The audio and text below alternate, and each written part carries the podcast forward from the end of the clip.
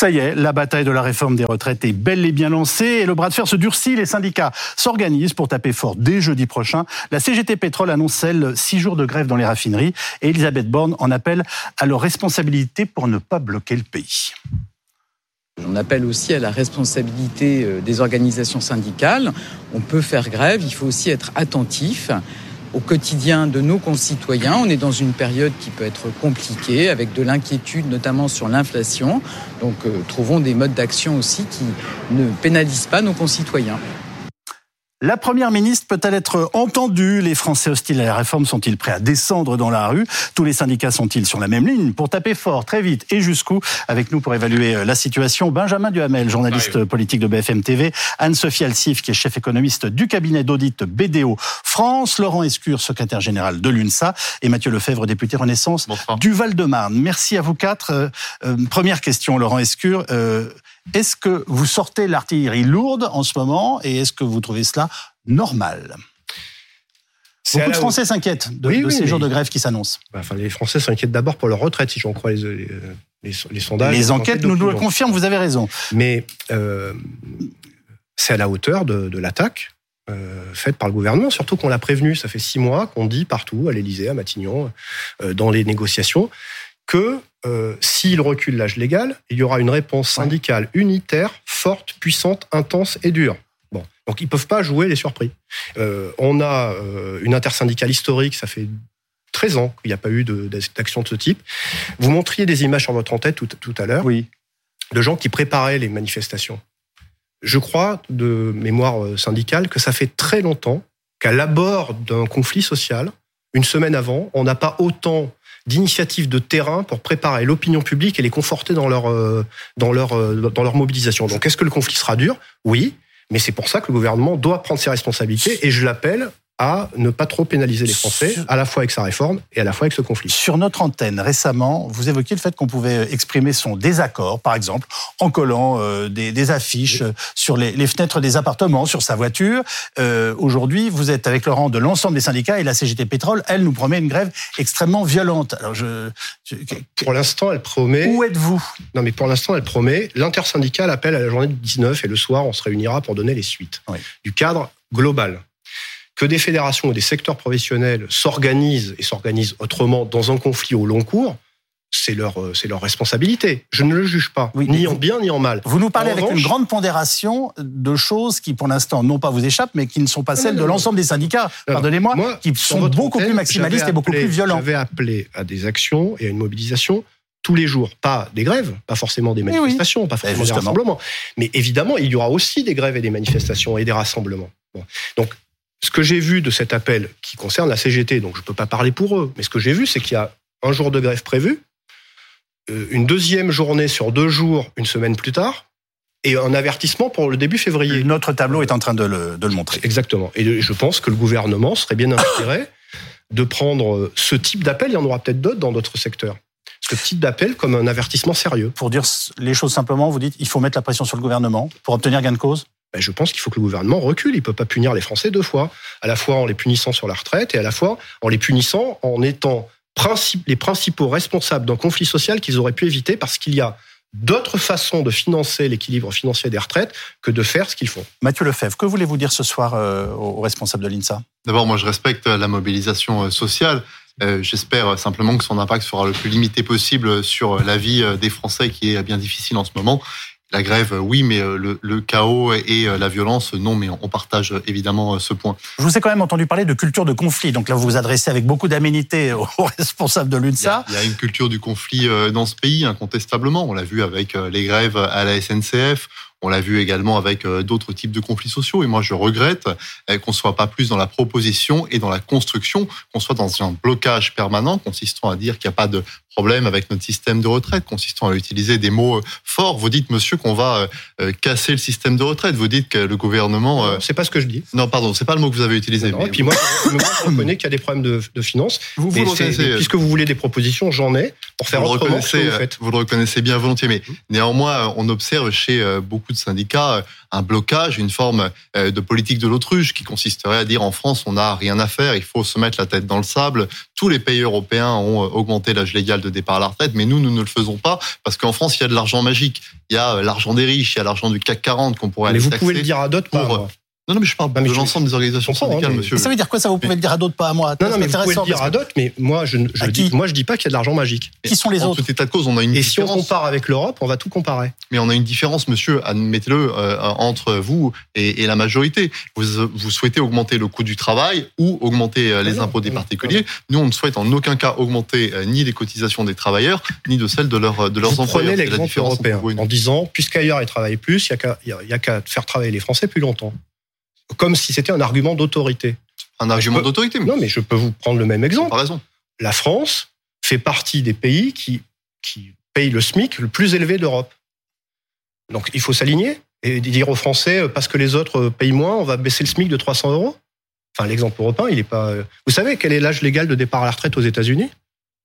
Sur le SMIC, monsieur, si 62 je ans. me permettre de vous répondre, on a une augmentation. J'oublie pas votre question. Hein. Pardon, juste là-dessus, on a une augmentation de l'inflation qui était à 6,2%, une augmentation du SMIC sur un an qui est à 6,6%. Donc le SMIC a été euh, entièrement couvert, euh, l'augmentation du SMIC a entièrement couvert l'inflation. Ça n'était pas le cas en Allemagne, ça n'était pas le cas aux Pays-Bas, ça n'était pas le cas en Espagne, où euh, là, ce sont des dizaines de points en moins mieux, pouvoir sur la, sur la collection des propositions, sur l'équilibre financier. Vous dites il y a 10 milliards pendant un temps provisoire, pendant 10 ans, 15 ans, 10, 15, peut-être même un peu plus, 25, en, fonction. Non, ça, non, non, non, selon les scénarios, il y a des scénarios plus pessimistes que d'autres, c'est provisoire c'est 3,5% de déficit sur le système des retraites. Franchement, Bruno Le Maire et Gabriel Attal seraient contents si le déficit de la France, des comptes publics, était à 3,5. Moi, je dis pas qu'il faut que les déficits soient creusés. Je dis qu'il faut qu'il y ait de l'argent qui vienne alimenter les caisses de retraite, les finances publiques, qu'il y ait de la richesse qui soit produite grâce au travail, à l'initiative économique. Mais on ne peut pas aller faire la poche des salariés et de leur système de protection sociale en permanence et de manière aveugle, en autorisant les employeurs à ne pas payer les cotisations sociales ou en les exonérant. Quand il s'agit de la pénibilité, on dit aux travailleurs, mais vous êtes sûr que quand ceux, qui travaillent dans le déménagement, vous êtes sûr qu'ils portent des charges lourdes? On ne peut pas faire un truc, euh, un cas général. Alors que pour les cotisations sociales, ça, il n'y a pas de problème. Il y a les bons patrons, les mauvais patrons, comme dirait Véran, euh, mais, y a, mais les cotisations, on les supprime pour tous. Sauf qu'au bout du compte, c'est des milliards qui manquent à notre système de protection sociale. Mais au bout du compte, monsieur, ce sont aussi des millions d'emplois que vous ne créez pas ou que vous ne rapatriez pas dans notre pays. On a euh, le coût du travail qui est parmi l'un des plus élevés d'Europe. Les prélèvements obligatoires qui sont euh, parmi les plus élevés d'Europe.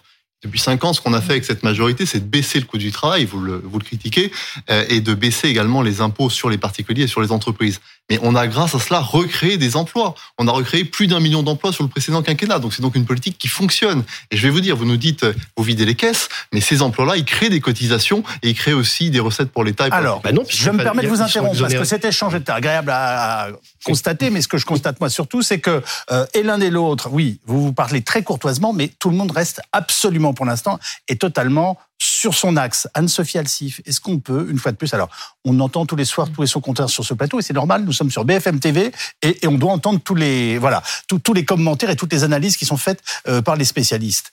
Euh, L'État à venir de notre système de retraite a-t-il besoin aujourd'hui d'être effectivement pris en charge? Alors moi je dirais oui quand on regarde les, chiffres du Conseil d'orientation des retraites, puisqu'en effet on va avoir un déficit à partir de 2027. Après en effet il y a une réflexion politique suite au quoi qu'il en coûte en se disant on parle de 13 milliards, 30 milliards ensuite. Est-ce qu'il ne peut pas y avoir d'autres sources de financement? Le problème, c'est que le, vrai problème de fond, c'est qu'on n'a pas assez d'actifs par rapport au nombre de retraités. Donc ça, il faut vraiment s'interroger sur l'aspect démographique. Qu'est-ce qu'on fait par rapport à ça? Il y a des pays, par exemple, comme l'Allemagne, comme l'Allemagne, qui ont fait venir 1,2 million de travailleurs qualifiés, qu'ils ont formés un an pour les taxer euh, l'année d'après. Euh, donc voilà, qu'on trouvait une solution et qui perdent chaque année en plus des personnes sur leur marché du travail. Après, vous allez me dire, ils sont en plein emploi qui n'est pas notre cas euh, en France, tout à fait. Donc il y a aussi d'autres solutions, mais il y a vraiment le problème démographique. Et il y a le problème de dire, en effet, on a un taux d'emploi euh, des seniors qui est plus faible que dans d'autres pays. Mais par rapport à ça, et on en parle beaucoup, et c'est aussi une des critiques et des inquiétudes des Français, je pense, sur cette réforme, c'est de dire, en effet, beaucoup de Français attendent leur retraite. C'est pas parce que les Français sont feignants qu'ils veulent pas travailler, c'est totalement faux.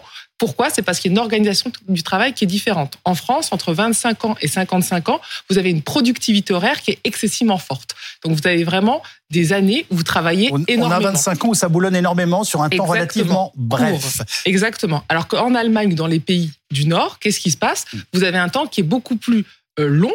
C'est-à-dire que voilà, vous allez commencer tôt mais finir plus tôt. Hein. En Allemagne, si à 17 h vous êtes encore sur votre poste de travail, c'est que vous n'avez pas vie de sociale ou en tout cas ça va pas, ce qui n'est pas le cas en France. Donc vous arrivez à la retraite moins essoré, surtout avec moins de risques d'accident du travail. Après la question et comme en effet, on a euh, également un syndicat sur place, c'est que pourquoi on assiste cette situation dans les pays du Nord en Allemagne, c'est qu'on a aussi des syndicats qui sont très forts et qui accompagnent leurs salariés tout au long de leur carrière. Donc on n'a pas de caissières ou de personnes qui ont des tâches très difficiles à 50 ans qui sont au même poste. Et livrées à, à 30 ans, vous l'êtes. À 40 ans, vous faites autre chose. Donc là aussi, il y a une réflexion à avoir sur comment on accompagne les salariés et pourquoi justement les Français sont opposés.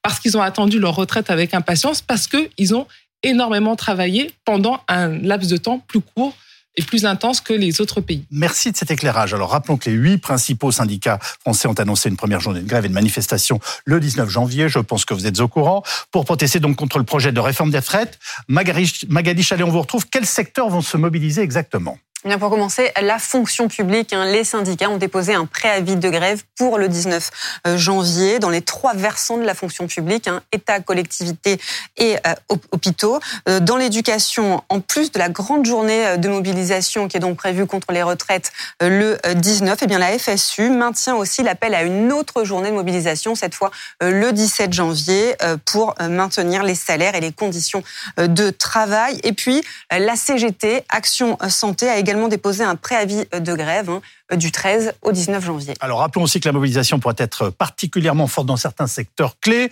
comme l'énergie ou les transports. Oui, alors dans les raffineries, la CGT branche pétrole a appelé à six jours euh, de grève, hein, le 19 janvier 24 euh, heures, le 26 janvier 48 heures et le 6 février 72 euh, heures de grève, avec si nécessaire l'arrêt des installations de raffinage. Il y aura aussi des baisses de débit et l'arrêt des expéditions. Et on s'interroge sur une éventuelle jonction de ces dates hein, entre le 26 janvier et le 6 février qui résulterait en réalité à une grève euh, continue. Ensuite, dans les transports, regardez, à la SNCF, les syndicats ont déposé un préavis euh, partant du 18 janvier à 19h au 20 janvier à 8h à la RATP, euh, la CGT euh, appelle à la grève et à manifester euh, le 19 janvier. Et puis la branche transport et logistique hein, de Force ouvrière qui regroupe les routiers, les ambulanciers, les chauffeurs de car et les transporteurs de fonds souhaite elle faire un, un mouvement illimité à partir du 19 janvier. Et enfin dans les transports aériens, un préavis de grève a aussi été déposé pour le 19 janvier. Alors parmi les autres secteurs à faire grève le 19 janvier, vous allez le voir, il y a euh, le groupe La Poste, les autoroutes, les saisonniers euh, des stations euh, de ski, le secteur du spectacle avec notamment l'Opéra national de Paris. Et enfin, c'est une première, le Quai d'Orsay qui rejoint également le mouvement national. Ah oui, en effet, c'est une première. L'idée, Laurent Escure, c'est de taper fort dès le début? Oui. Enfin, en tout cas, c'est de faire que le gouvernement qui se qui cherche à se rassurer à bon compte euh, en pensant, en misant sur le fait que la résignation l'emportera sur la colère, comprennent que la colère est profonde, celle qui est dans les sondages, elle peut se retrouver dans la rue. Et donc, c'est de bien montrer que qu'on est sérieux, sérieux dans notre euh, avertissement, mais ça fait plusieurs mois qu'on le dit, et que donc sans doute ça sera, euh, oui. Quand la première ministre vous appelle à ne pas pénaliser les citoyens, qu'est-ce que vous entendez par vos actions? Qu'avez-vous envie de lui répondre? Non, mais enfin que, que ce qui pénalise, c'est le projet. Euh, d'abord. Mais ensuite, euh, une journée de grève par-ci, une deuxième par-là, on a déjà connu. Euh, c'est évidemment quand personne prend plaisir à avoir des, désagréments, c'est-à-dire des, blocages, pas d'essence, pas de transport. Personne prend plaisir à ça. Et ceux qui font grève, ils prennent pas plaisir à faire grève. Hein. et il se trouve que les grévistes, c'est aussi des Français. donc moi, j'appelle à ne pas pénaliser les Français en revenant à la table de négociation sur le financement des retraites. Si je peux ajouter juste un mot sur la productivité, euh, puisque ça, on, va essayer d'y revenir, mais ce que vous venez de nous dire est important. Dans quel état d'esprit euh, est-on au gouvernement et est-ce que euh, Madame Borne a en effet l'espoir d'une quelconque façon de faire revenir à elle les syndicats? Non, euh, comme il n'y a pas, comme il n'y avait pas. Emmanuel Macron a dit qu'il fallait être humble. Alors je ne sais pas ce que ça veut dire le concernant, mais euh, non, mais disons que quand il dit aux parlementaires qu'il reçoit dans la matinée humilité et pédagogie, c'est reconnaître en creux qu'il a sans doute eu un déficit euh, d'humilité et un déficit de, de, pédagogie et que ces dernières semaines n'ont pas été. C'est bien, Monsieur le Président. tout à fait, tout à fait utilisé. deux commentaires. Le premier commentaire, ce qui est intéressant quand on écoute Monsieur Escure et aussi Monsieur Berger, c'est qu'on voit bien qu'il y a une sorte de de comment dire de, de, pudeur quant aux conséquences de la mobilisation. Là où euh, Philippe Martinez assume davantage le fait que euh, la grève aboutira à des euh, blocages. Il faut dire le 19 janvier et encore une fois quoi qu'on en pense que ce sera il y aura des désagréments, il y aura des blocages dans le secteur des, des transports et que l'UNSA et la CFDT y participent dans les secteurs où ils sont mmh. représentatifs. Ça c'est le premier élément, même si la différence de tonalité est intéressante. Et ensuite, par rapport à la stratégie du gouvernement, quand Elisabeth Borne appelle à ne pas pénaliser les Français, en réalité, elle continue dans ce qu'on appelle depuis quelques jours cette bataille de l'opinion. Oui. Au fond, le pari du gouvernement est de faire en sorte que, contrairement à 1995 notamment, c'était à ce moment-là qu'on avait commencé, vous vous souvenez, à parler de grève par procuration. Oui. Qu'est-ce que ça voulait dire à ce moment-là? C'était l'idée de dire que même ceux qui n'allaient pas dans la rue et qui ne faisaient pas grève soutenaient euh, les mouvements de blocage de grève, ce qui avait abouti in fine, on le rappelle, au retrait de la part d'Alain Juppé, Premier ministre de l'époque, de euh, sa réforme des retraites. L'enjeu, ce qui n'a jamais été avéré. Enfin, je, je suis désolé, c'est-à-dire que euh, on peut on peut l'imaginer, on peut le penser, on peut faire un pari là-dessus, mais je. ah mais vous avez tout à fait raison parce que pour l'instant, c'est un propos qui n'engage que ceux qui le tiennent. Ah, absolument. L'enjeu, c'est que Elisabeth Borne et le gouvernement espèrent que les Français, tout opposés qu'ils sont à la réforme des retraites, à un moment donné où les blocages se multiplieront dans la rue, dans les transports, dans les raffineries, eh bien, se diront que c'est du moins le pari du gouvernement, se diront que la réforme des retraites ne justifie pas un tel euh, blocage. C'est un pari risqué, c'est un pari assez hasardeux, tant on voit dans les sondages à quel point l'opposition à cette réforme des retraites est forte en moyenne dans les sondages, trois quarts des Français qui se disent opposés à cette réforme. Bonsoir Stéphane Siro, vous êtes spécialiste des mouvements sociaux. Euh, je ne sais pas comment vous présentez les choses, mais comment sentez-vous le cru de cette mobilisation euh, euh, contre la réforme? Je dirais qu'il y a beaucoup d'ingrédients qui, qui si je puis dire, que ce 19 janvier c'est suite, hein, puisque alors, je vous interromps tout de suite, excusez-moi. On a visiblement un problème de son. On va régler ça dans les meilleurs délais. J'accueille Catherine Perret, qui est secrétaire confédérale de la CGT euh, en charge euh, des retraites. Merci, merci de nous rejoindre. Euh, vous restez sur une ligne qui sera maximaliste jusqu'au bout? Oui. Est-ce que vous comprenez que ça interroge beaucoup les Français aujourd'hui, même quand ils ne sont pas forcément favorables euh, à, cette réforme? Bah Écoutez, euh, on a quand même alerté depuis des mois et des mois le gouvernement sur le fait que cette réforme n'était ni justifiée ni euh, cohérente. On a créé une unité syndicale quand même qui est historique, hein, quand toutes les organisations syndicales sont d'accord pour dire c'est pas la bonne réforme évidemment que nous, nous allons maintenant, il nous reste plus qu'à mobiliser euh, les salariés pour faire reculer ce gouvernement qui prend des risques sociaux énormes. Alors, euh, ce qu'a donné le ton ce matin, c'est quand les Français ont appris euh, au réveil que la CGT Pétrole annonçait six jours de grève avec possible arrêt des raffineries. On va écouter Éric Céligny, qui est coordinateur national CGT de Total Energy. Il a été l'invité de BFM TV. On appelle dès maintenant l'ensemble des euh, l'ensemble des, des, salariés, quel que soit leur secteur, à se mobiliser dès maintenant et, et à rejoindre les raffineurs dans, dans la grève. Si le conflit devait être amené à durer, il y aurait forcément des conséquences sur le sur l'ensemble du raffinage, oui, bien sûr, avec euh, potentiellement euh, un arrêt des installations dans les semaines à venir. Ça dépendra, ça dépendra effectivement de la vitesse de réponse du gouvernement face face à la mobilisation. Bonsoir Geoffrey Caillon, vous êtes délégué syndical central euh, CFDT de Total Energy. Est-ce que vous appelez, vous aussi, comme la CGT, à six jours de grève? Ben, Sans surprise, oui. Bonsoir. Euh, l'appel à mobiliser massivement pour le 19 janvier, c'est un appel qui est interconfédéral et euh, on est complètement en phase sur, sur cette mobilisation du 19 janvier. Pour ce qui est de nos sections syndicales CFDT du pétrole, ben, on a véhiculé le message, on a fait beaucoup de travail de pédagogie pour expliquer et décrypter cette réforme des retraites. Et, euh, on sent bien, et euh, ce que vous avez dit jusqu'à présent, la colère qui monte et ce sentiment d'injustice qui, prend, qui prend de plus en plus de place et qui, appelle à, à une réponse massive le 19 janvier prochain. Alors justement, vous me parlez du 19, mais ma question c'était, est-ce que comme la CGT, vous êtes prêt à aller à six jours de grève? En gros, êtes-vous prêt à mettre à l'arrêt les raffineries? Je veux bien une réponse là-dessus. Bah, ah, vous savez comment ça se passe euh, Un outil de raffinage, il s'arrête euh, pas en cinq minutes. Donc euh, forcément, s'il y a un appel à la grève et qu'il y a une mobilisation, ce sera site par site industriel que ça se décidera. Et s'il n'y a pas de salariés grévistes, ben, il n'y a pas d'arrêt de raffinage. Donc euh, c'est les salariés qui ont, qui ont dans leurs mains euh, le choix de se positionner en gréviste et d'arrêter les installations. Euh, on peut en arriver là, bien sûr qu'on peut en arriver là. Mais ce qui compte le, le, plus, c'est déjà qu'il y ait massivement des gens le 19 janvier aux manifestations qui sont prévues dans les différentes villes en France. Parce que s'il n'y a personne dans la rue et qu'il n'y a que les militants syndicaux qui sont dans la rue, euh, ça n'a pas le même impact. Donc bien sûr qu'il y a un risque, un risque de mobilisation dans, dans les outils industriels.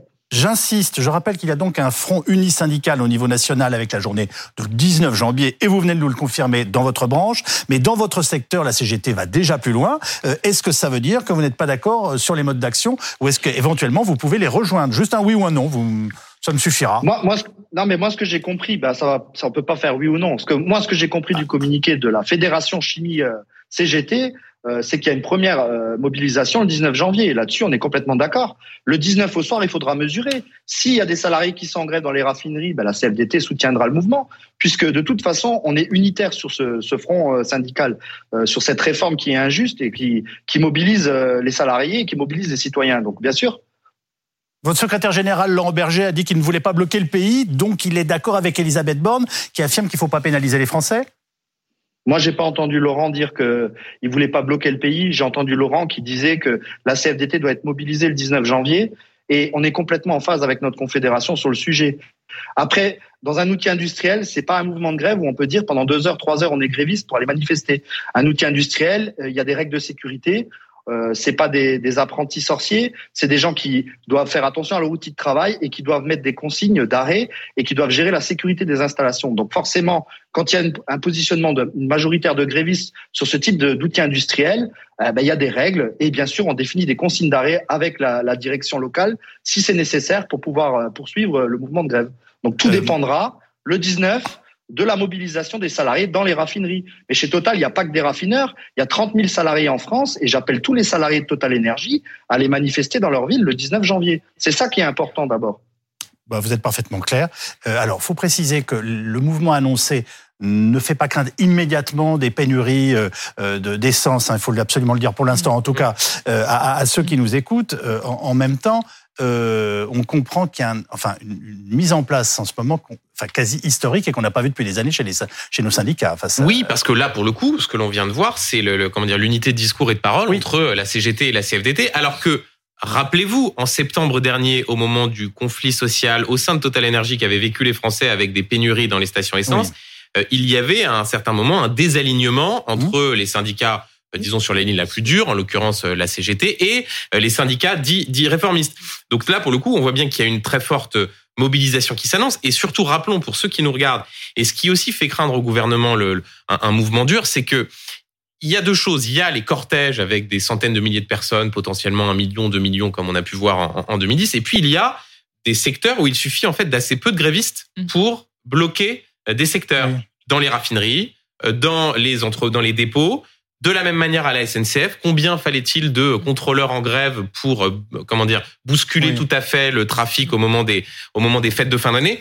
Donc là encore, il suffit d'une base extrêmement mobilisée pour aboutir à des blocages extrêmement importants dans le pays et c'est bien sûr ce qui fait craindre au gouvernement que le mouvement euh, soit important à partir du 19 janvier. On va écouter ce que disait ce matin Gabriel Attal, ministre délégué au compte public, c'était sur RMC et BFM TV.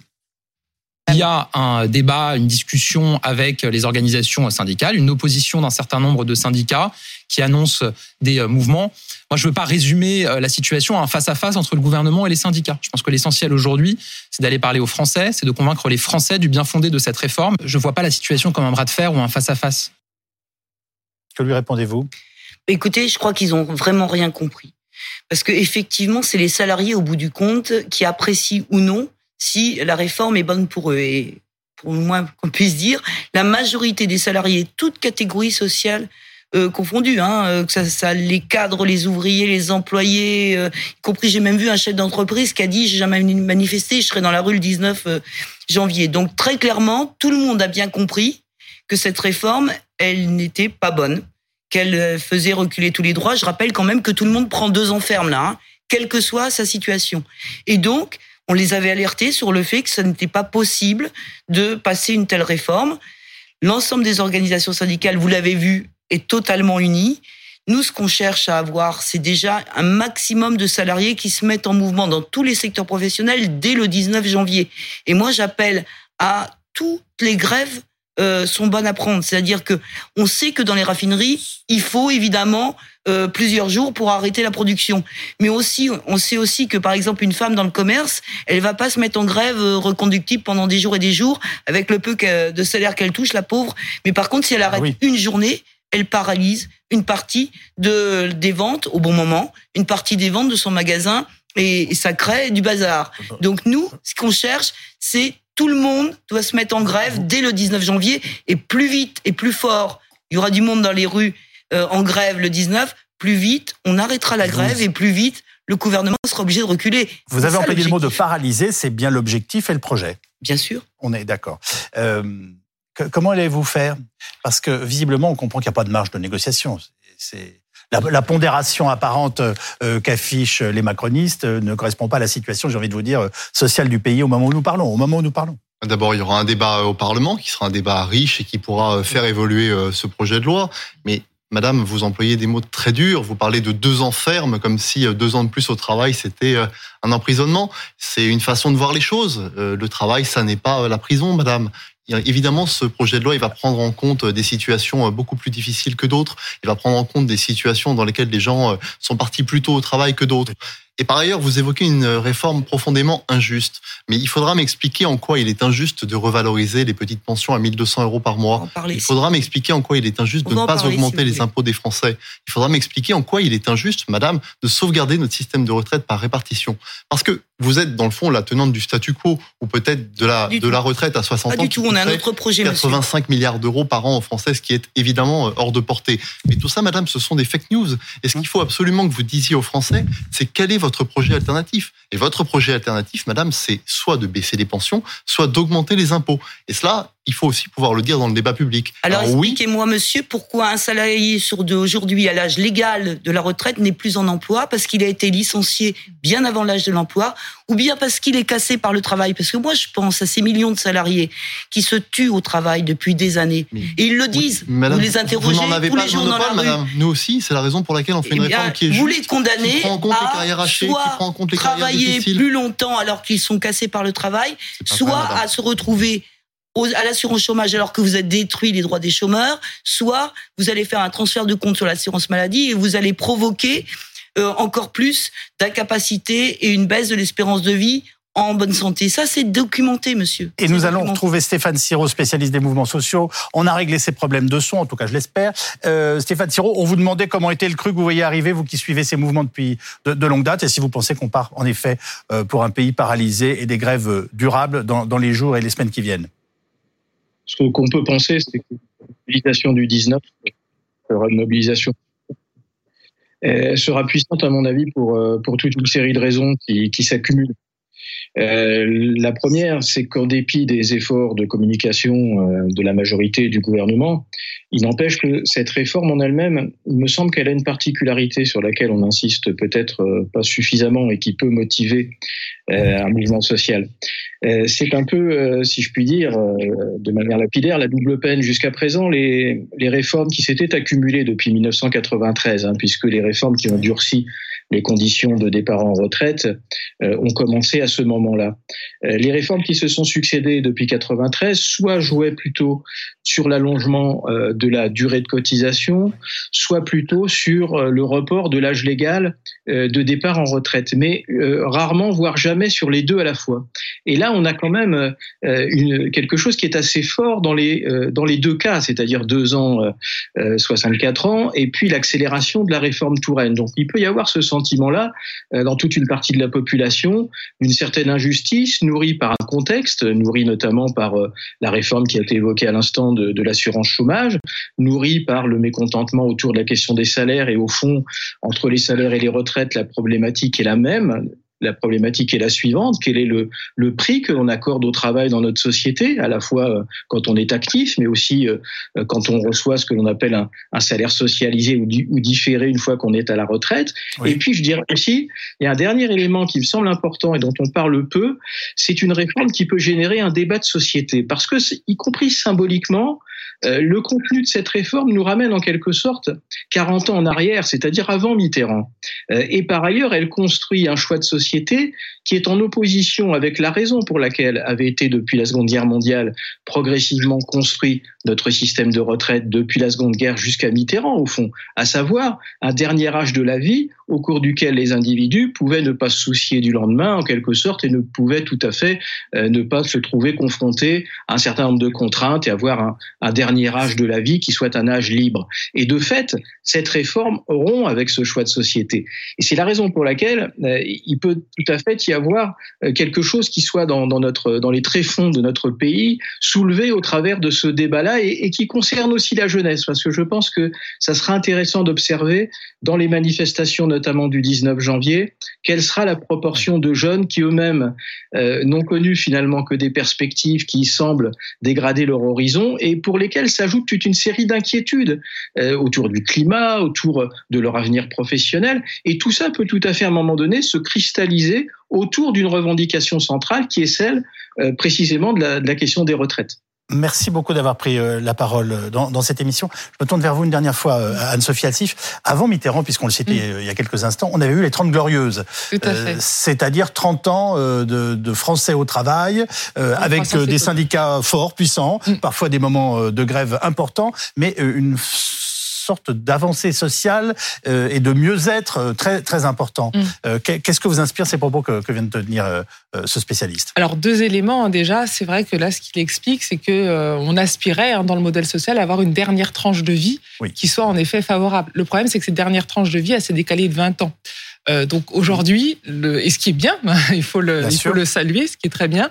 Donc à mon sens, la problématique, et c'est vrai que c'est pour ça que je suis assez étonné de ce genre de débat, c'est que euh, y a une forte inégalité par rapport au travail entre, on l'a toujours, hein, une espérance de vie à la retraite différente de plus de 10 ans entre par exemple un ouvrier et par exemple un, un, un, avec un cadre que vous avez une espérance de vie euh, oui. très grande et d'ailleurs vous le voyez professeurs universitaires avocats médecins qui peuvent continuer jusqu'à 70 oui. 75 ans alors qu'en effet vous avez tout un tas d'emplois où c'est absolument impossible et c'est pour ça que je questionnais sur aussi la place des syndicats qui dans tous ces pays du, du nord dont on n'arrête pas de, de, de vanter les mérites et bien en effet un, euh, un, syndicat et quand vous êtes dans un syndicat, jamais vous serez à 50 ou 60 ans encore dehors sur euh, les chantiers, vous aurez encore un travail pénible. Vous serez ailleurs dans un bureau où vous aurez un emploi qui correspondra à votre âge de départ. Donc c'est ça en fait la problématique, c'est que vous avez une très forte inégalité de votre, de votre situation par rapport aux emplois.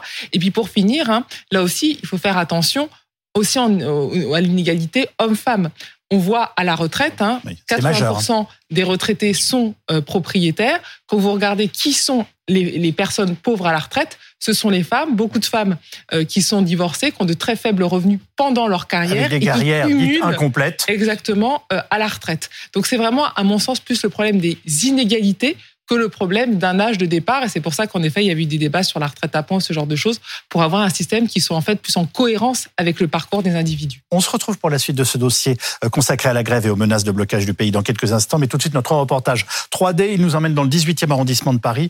La vie est devenue absolument infernale aux abords d'une école depuis l'arrivée des toxicomanes.